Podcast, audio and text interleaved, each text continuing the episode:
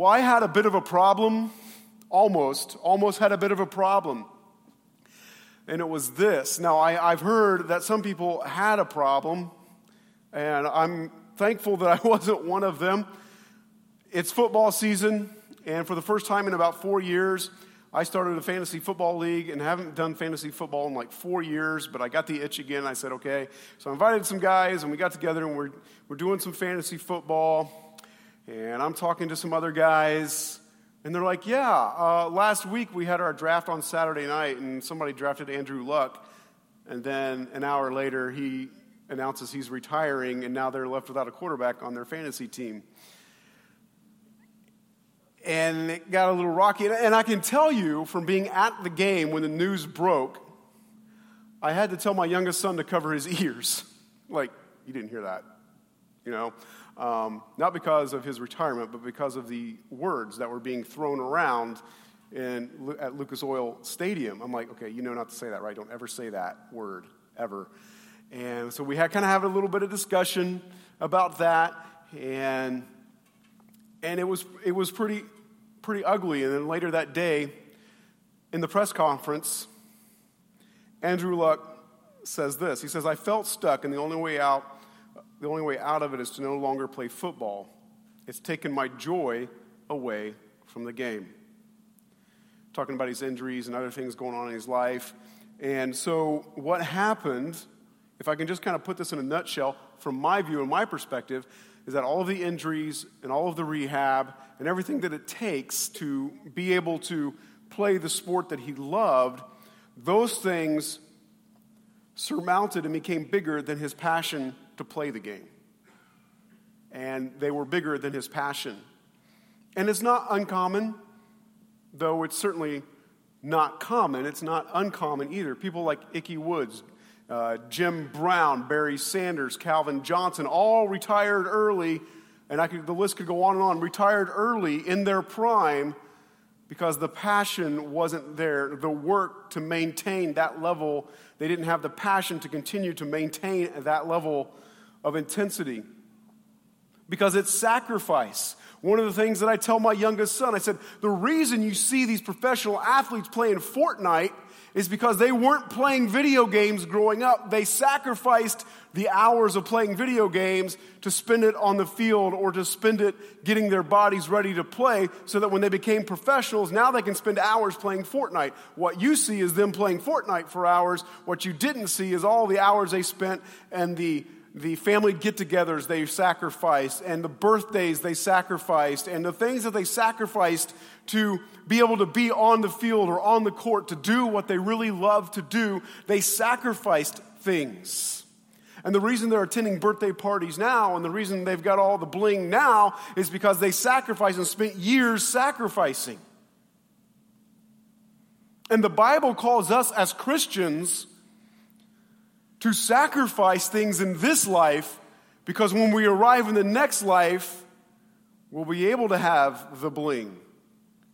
Right? Yes.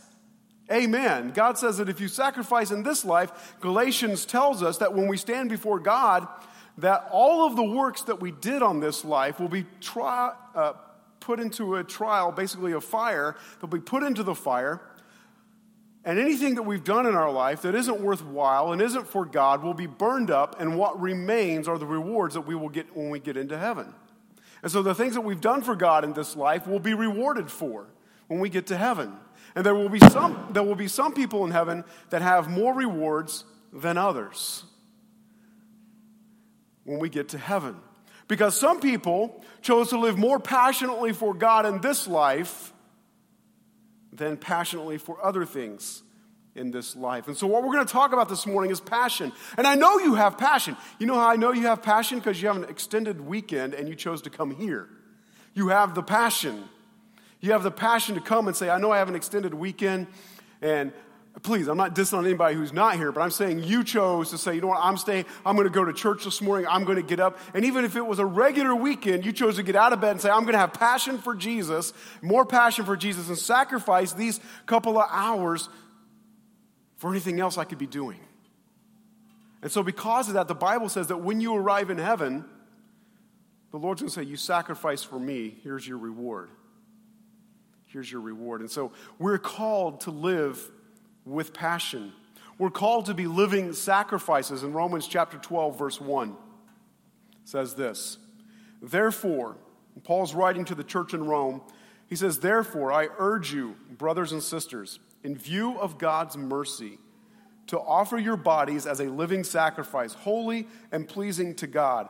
This is your true and proper worship. He says, Therefore, I urge you. I urge you. You ever had anything that's urgent? Like, got to be taken care of right now? The word urge here in the Greek is the word parakaleo. That's two words, parakaleo. Para, you're familiar with that.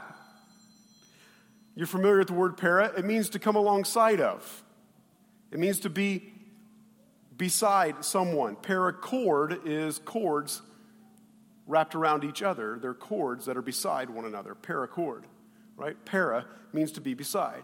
Kaleo is where we get our English word to call. And so when you put beside and call together, it means I'm beside you, but I'm calling you out. I'm beside you, I'm your friend, I'm your partner, but I'm calling you out on this. And so Paul says, as your brother in Christ, I urge you, sisters and brothers, I'm calling you out in this issue or in this moment or in this thing. I'm calling you out for this. How many of you have had a friend call you out? Let me see your hand. Okay, if you've got your hand up, you have a real friend. Because a real friend will call another friend out, even though it's not comfortable, even though it's difficult. They'll say, I love you enough to tell you you've got something in your nose right there. You got a bat in the cave right there. You need to take care of that. Right? Like friends will friends will tell you when things aren't right. They'll tell you when you're starting to go off course veer off course. Friends will come alongside you in those moments to help keep you on track. Friends will go to friends and say, Hey, didn't see you at church today. How's the Bible reading going? How's your prayer life? Right? There's an interesting study in the Journal of Applied Psychology, and they did a study, and it just came out in the middle of, of June of this year. And they studied 400, I'm sorry, they studied 304 speeches from 23 high school and universities at halftime of various athletic events. They studied 304 halftime speeches of 23 high schools and universities. And what they discovered shocked a lot of people. They found that in these 304 halftime speeches, that the speeches that were in your face and slightly negative did more to spur the team to spur the team to play better in the second half than positive, uplifting speeches. Now that seems kind of counterintuitive, doesn't it? Now, when I say negative, I don't mean berating and insulting. I mean, we're up by 20. We could be up by 30 if we would just do this. That kind of thing, where they point out that, yeah, we're here, but we should be here. We could do this. You could have two touchdown passes had you adjusted your throwing this direction or this way. They found that those speeches caused the teams to play better in the second half than speeches that said, Oh, you're so good. That touchdown pass was so beautiful and thrown so perfectly. It's just wonderful. Just keep playing that way. Why? Because we inherently need a parakaleo, we inherently need somebody to come alongside us, of us and go, you know, you're doing really good, but you could, you could be doing better. You're not bad, but let's get good. We all need that from time to time in our life. And so he says, I urge you, I'm coming alongside of you, and I'm telling you, you need to offer your bodies as a living sacrifice. now, that, my friends, is a paradox. Because what happens when you sacrifice something? What happens when you put something on an altar and you kill it, don't you?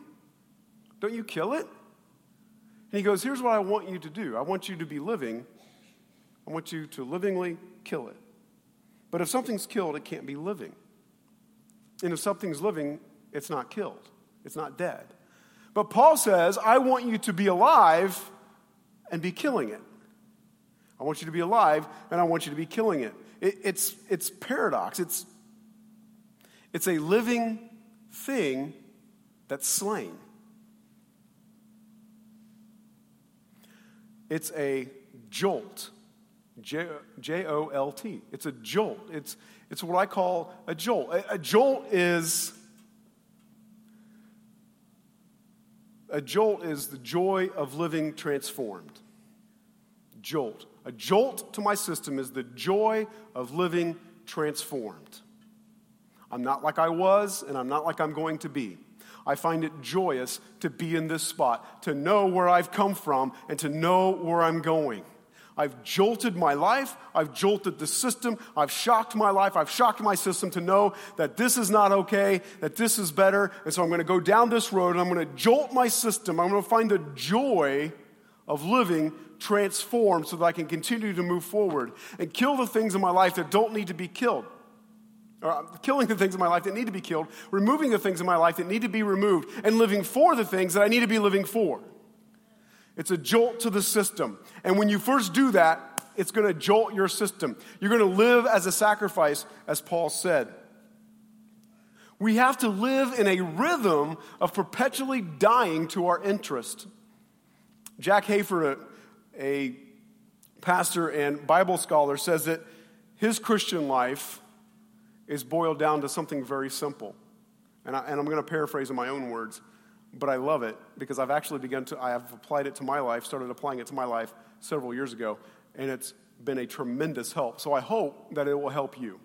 I hope that when you hear this, that you'll take it, you'll write it down, put it on your mirror. When you're brushing your teeth, you can read it. But this is what he says. Again, I'm, it's my paraphrase. How do I stick it to myself? How do I destroy my desire? How do I stick it to myself today? Today, how can I tell myself no? Today, how can I tell myself yes? How can I take my fleshly wants and my desires and say, no, Tyson, not today? If you talk to anybody who is great, when I say great, you know, one of the people that I, podcasts that I listen to is John Piper. I like to listen to John Piper. I listen to John Maxwell. And one of the things that all of these great men say is they don't watch TV. They don't have time for TV. They pick up a book, they read it. They're studying, they're learning. Now, they can tell you in generality what maybe the score was, or they, maybe they can kind of tell you that, oh, yeah, that show exists, but they can't tell you what happens. Here's what I've learned from great people they're not laying around watching TV, they're not sitting around on, on their rumps playing video games.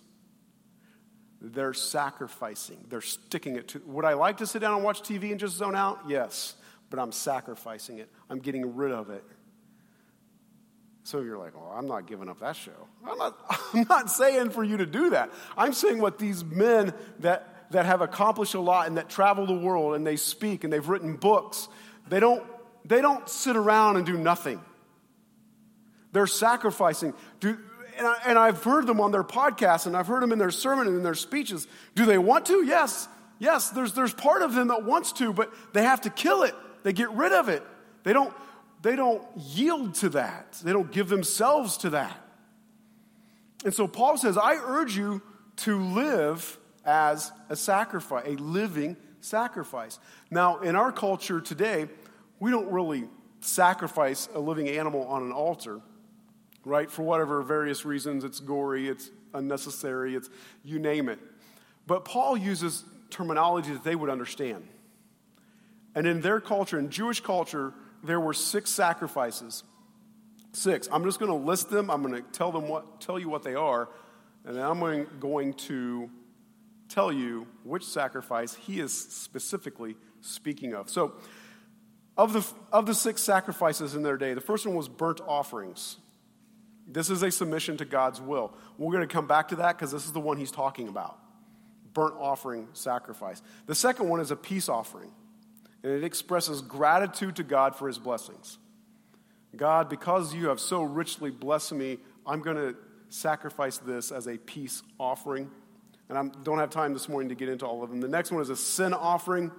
This is, this is a known sin. You know you've committed a sin, and so you're asking God to forgive you. It's called a sin offering. A guilt offering is, a, is similar to a sin offering, except that, God, I know I've sinned, but I don't know what the sin is, but I'm guilty of it. I don't know what I did wrong, but I know I'm guilty. I'm going to sacrifice. So there's a sin offering for known sins, there's a guilt offering for unknown sins, there's a food and drink offering, and this is declaring my devotion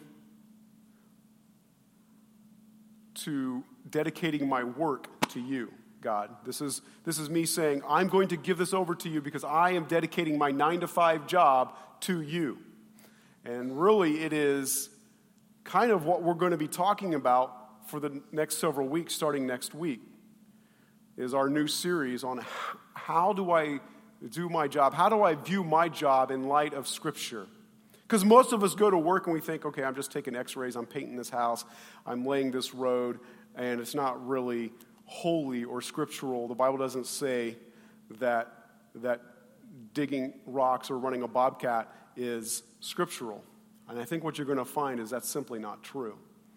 And so we're going to dive into that for the next several weeks how your job is holy, it is sacred, and God has called you to it. It's more than just a paycheck. And then the, the last one is a red heifer offering, um, and that's for cleansing if you've come in contact with, with, with, a, with a dead body or something that's dying. It is to cleanse you of that. But let's go back to the burnt offering. You see, when they would do a burnt offering, because this is the offering that Paul's talking about. A burnt offering required your best. It required your best cow, it required your best goat, best sheep, whatever was your best. The one that you thought you could take the market and get the most out of doesn't go to market, it goes to the temple to be slaughtered.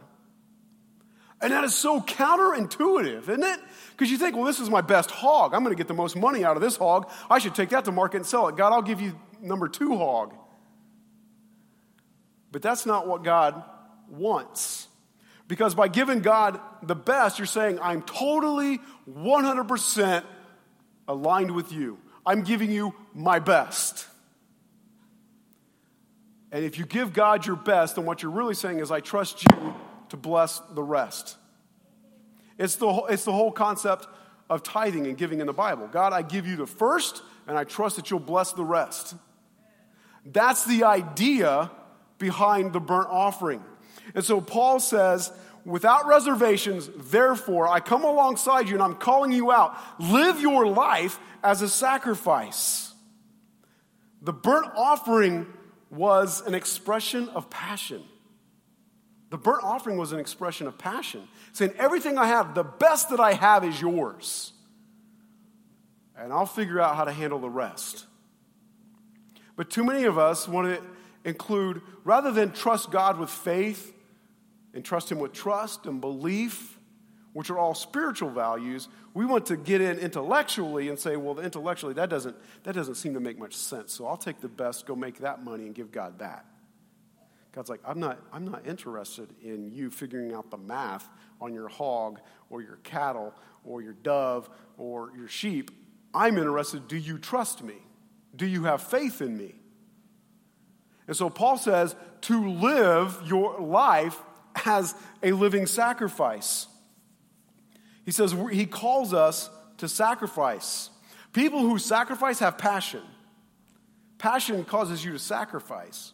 Whether it be Joan of Arc, Martin Luther King, or Jesus, passion causes sacrifice because you say yes to this, and inherently, you can't say yes to one thing without saying no to something else. You can't. In our multitasking world, we like to think we can do everything, but we can't. Right? If you say yes to meeting your friend at nine o'clock in the morning over a cup of coffee to have a discussion, then anything else you could do at nine o'clock in the morning, you're inherently whether you've said no or not, you're inherently saying no to. And so when you live your life for Jesus and sacrifice your life for Jesus and sacrifice your desires for Jesus, inherently, you don't have to say no. Just by saying yes, you say no to everything else. You can't say yes to everything. And so Paul says, I'm coming alongside of you, and I want you to say yes to God. And he goes on a little bit further in this chapter, in Romans chapter 12, verse 11. He says, Never be lacking in zeal, but keep your spiritual fervor serving the Lord. The word zeal means urgently diligent. Urgently diligent. Now, I can be urgent, but not diligent, right? I can be urgent. I got to get up and I got to pull the weeds out of the landscaping and I got to pull these weeds and I, and I get out there and I do it and then I'm at it for about five minutes and I'm done. I stepped on my own toes and I'm sure that I stepped on somebody else's toes. It's urgent, uh, you're not diligent because about 10 minutes in, you're like, man, pulling weeds is tough. So then what you do what I do. You go to Lowe's, you get some weed killer, and you're like, and you spray everything, and the wife comes out and goes, Why are my irises dead? I don't know. Right? No, I didn't spray her irises. I knew better than that. I love my marriage and I love my, I love my life and I love my wife. So I didn't spray her irises. But you can be urgent, but not diligent. You can be diligent, but not urgent. Yep, I'll do it tomorrow. Okay, tomorrow comes, I start working on it, and then I can finish up the rest tomorrow. And you can be diligent day after day after day, but have no sense of urgency. Zeal means to be urgent and diligent. It's exactly what you want when you go to ER. I need you to be urgent and I need you to be diligent. Right? So if anybody works in ER, I'm sorry for what I'm about to say. But sometimes I sit in the ER waiting room and it's not urgent. I don't think. Unless there's some. Let me tell you, one time I had kidney stones. And it hurt. Like a lot. Anybody else, who's had kidney stones? Okay. I just broke all kinds of HIPAA regulations. No, I'm kidding. Right? And so it hurt. And I'll, I'll share you all the gory details. But I got to the ER and they made me sit in the waiting room with kidney stones. And I mean, the pain is like coming, hitting hard. I'm like seeing spots. The pain is so, it's painful. Somebody goes, You know, that's like having a baby. I'm like, Yeah, look. then let the women have the babies. I'm fine with that right? Let the women have the babies. That's, that's awesome. That was a great design, God. I applaud you for that. Awesome. And so, what happens, I have no, there's no sense of urgency in the ER where I'm at. At least I don't feel like there is. I'm sure there was, but it wasn't happening fast enough. So, you know what I did? Gosh, this is horrible. Lynn's shaking her head like, I can't believe you're going to say this. I started moaning in my wheelchair and moaning louder. It didn't happen, so I moaned louder. And then I started squirming in my wheelchair. And I started exaggerating. I don't know how I could exaggerate kidney stone pain, but I did. I was exaggerating. And I knew because I'd worked in the ER before as a social worker, I knew that if I got crazy enough, they'd want the crazy man out of there because he's going to create pandemonium amongst everybody else. See, I, I your pastor played the system. Sorry. I don't encourage that. But, so I just, I, I wasn't a pastor at the time, so there. So I'm like screaming, I, am not screaming, but I'm like moaning loud. I'm squirming in my chair. I'm like, oh, yeah, I'm, and I'm going crazy. And she goes, oh, Mr. Priest, we have a room for you. I'm like, yeah, I bet you do. Right? And so I wanted them to be urgent and diligent. I wanted them diligent and urgent. And so Paul says, I need you in your faith to be urgent and diligent, to create a sense of urgency and a, and a sense of diligency. He says, in zeal, keep your spiritual fervor. That phrase literally means to keep boiling. Keep it boiling. Keep your spiritual fervor, keep your spiritual passion, keep it boiling. Whatever it is you've got to do, keep it boiling. Whatever you have to do to keep your, your Christian walk on fire and boiling for Christ, do it.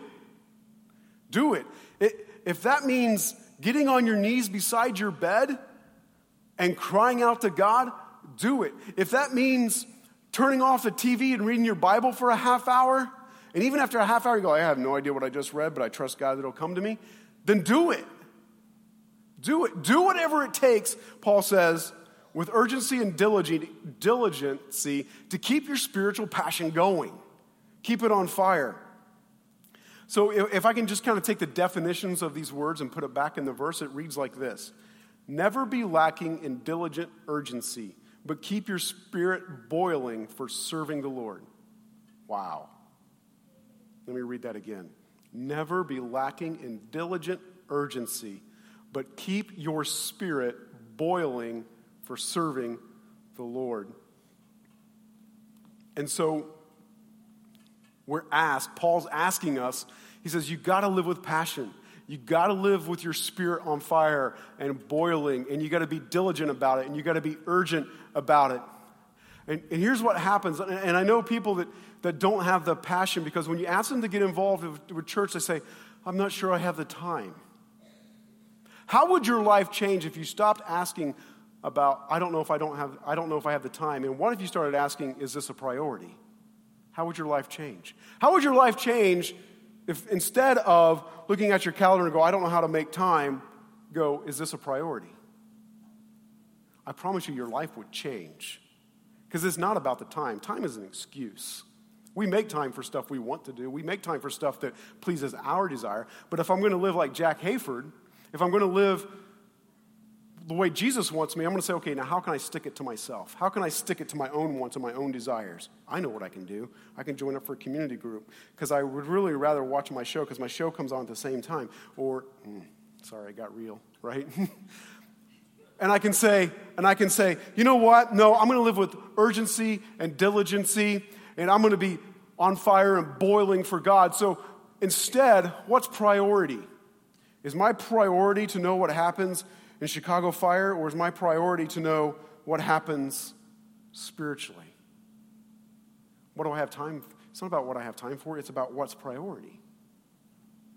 It's, prior, it's setting priority.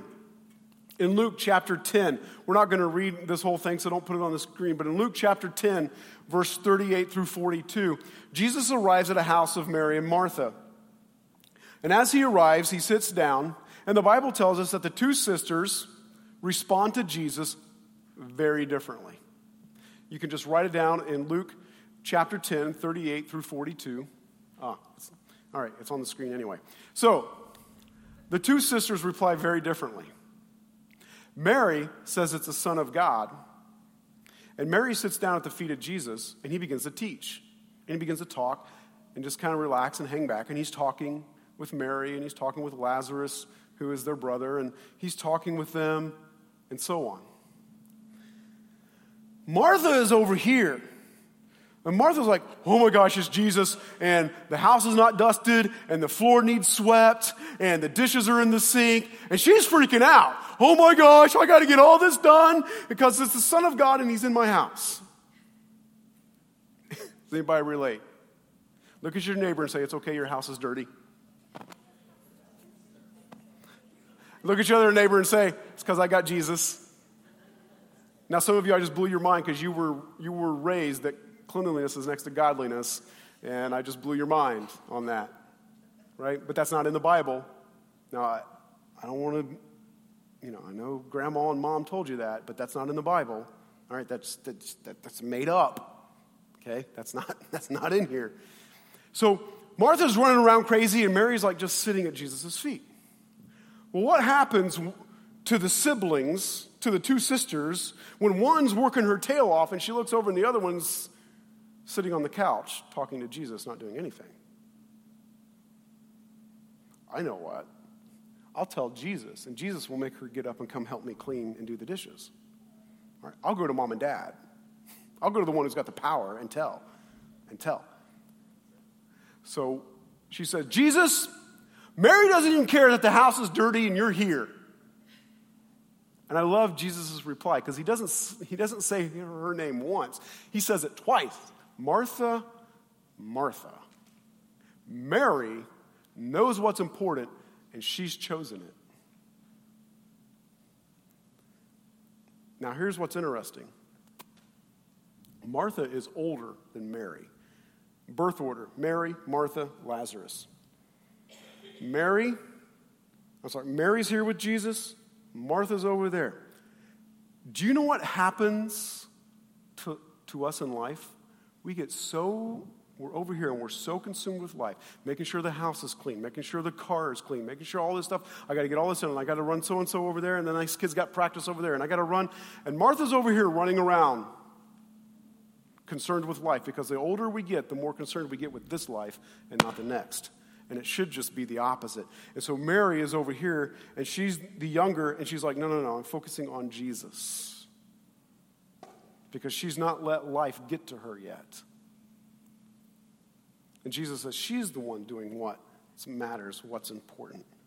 You see, Mary sacrificed her house and the cleanliness of the house for Jesus because she said Jesus is more important. And so by saying yes to Jesus, she said, Yeah, I don't have to clean. I don't have to clean. See, by sitting in church, you don't have to vacuum. Come on. That, that was a huge amen moment, right? You don't have to wash the windows. You're in church right now. You said yes to God, so you said no to the windows. There you go. See, all the kids that do chores, they just said amen. They beat all you adults. She had a zeal and a passion to hear what Jesus was going to say. Martha was like, I got to get ready for Jesus. Well, Martha, I got news for you. He's already in the house, he's already seeing the dirty dishes. Okay? It's okay. And I want to leave you, I just want to leave you with this story. There was a blind girl who went blind somewhere around the age of four. So she had a little bit of memory of vision and seeing things. The doctors told her, you know what, we could, we can do an eye transplant and we probably could get some of your vision back. But she was so mad at God and so angry with life that life had done her this way. And people would write her off because she was blind, because she couldn't read, because she couldn't do everything that everybody else could do. And people would write her off. Or they would treat her less than because she couldn't. Well, let us do that for you because you're blind. And she's like, I don't want to be treated that way. Stop it. It would make her angry. But she found a guy. She found a guy that loved her and cared for her, and she liked him. Well, one day the doctors came to her and said, You know what? We've got somebody donated their eyes, and you're going to be able to see. We're going to do the surgery. After the surgery, she gets out of the hospital, and she can kind of faintly see. And she realizes that the guy that's loved her all of her life is blind. She's like, You're no better than I was. You only love me because I was blind and you're blind. And she leaves him heartbroken, rejected. He writes a letter to her and he says, Now that you can see, I only have one request that you take care of my eyes. And that is passion. That is sacrifice. That despite the rejection, despite everything that he encountered, he still loved her and said, I need you to just, just take care of my eyes. Whether you accept me or not doesn't matter. It's the same kind of passion that Jesus had when he came to the earth and he died for us on the cross. And he says, I'm doing this for you. Whether you reject me or accept me doesn't matter. I'm going to do this for you anyway. That's passion. Passion sacrifices. Let's stand up this morning. I want us to examine are we living with the passion for Christ like we need? Do we have that fire? Do we have that passion? Like Paul said, keep it boiling. Keep it boiling. Keep it, be urgent and diligent with your faith. Are we urgent? Are we diligent? Maybe you're here this morning and maybe you know Christ died for you, but you've never made it real. You've never taken that step to say, Jesus, I want to trust you with everything that I am. I want to give you my life. I want you to forgive me of the sin of trying to live my life my way. I want to give my life to you. If you're here this morning, we want to pray with you. And so I'm going to ask Lynn and Jesse to come forward up here. And I'm going to pray for us. And Lynn and Jesse want to pray for you. Let's bow our heads. Heavenly Father, I thank you for the passion, for your love, that you gave yourself for us. Even though we might reject you, you continue to reach out to us and to love us and to care for us. You love us through the acts and the kindness of other people. Lord, may we not look at our lives and call them coincidences because there is no coincidence. There is no word for that in your culture when you walked the earth. It was God. And may we see those as God moving in our lives, moving us in a direction. Lord, increase our fire and increase our passion for you. In Jesus' name, amen.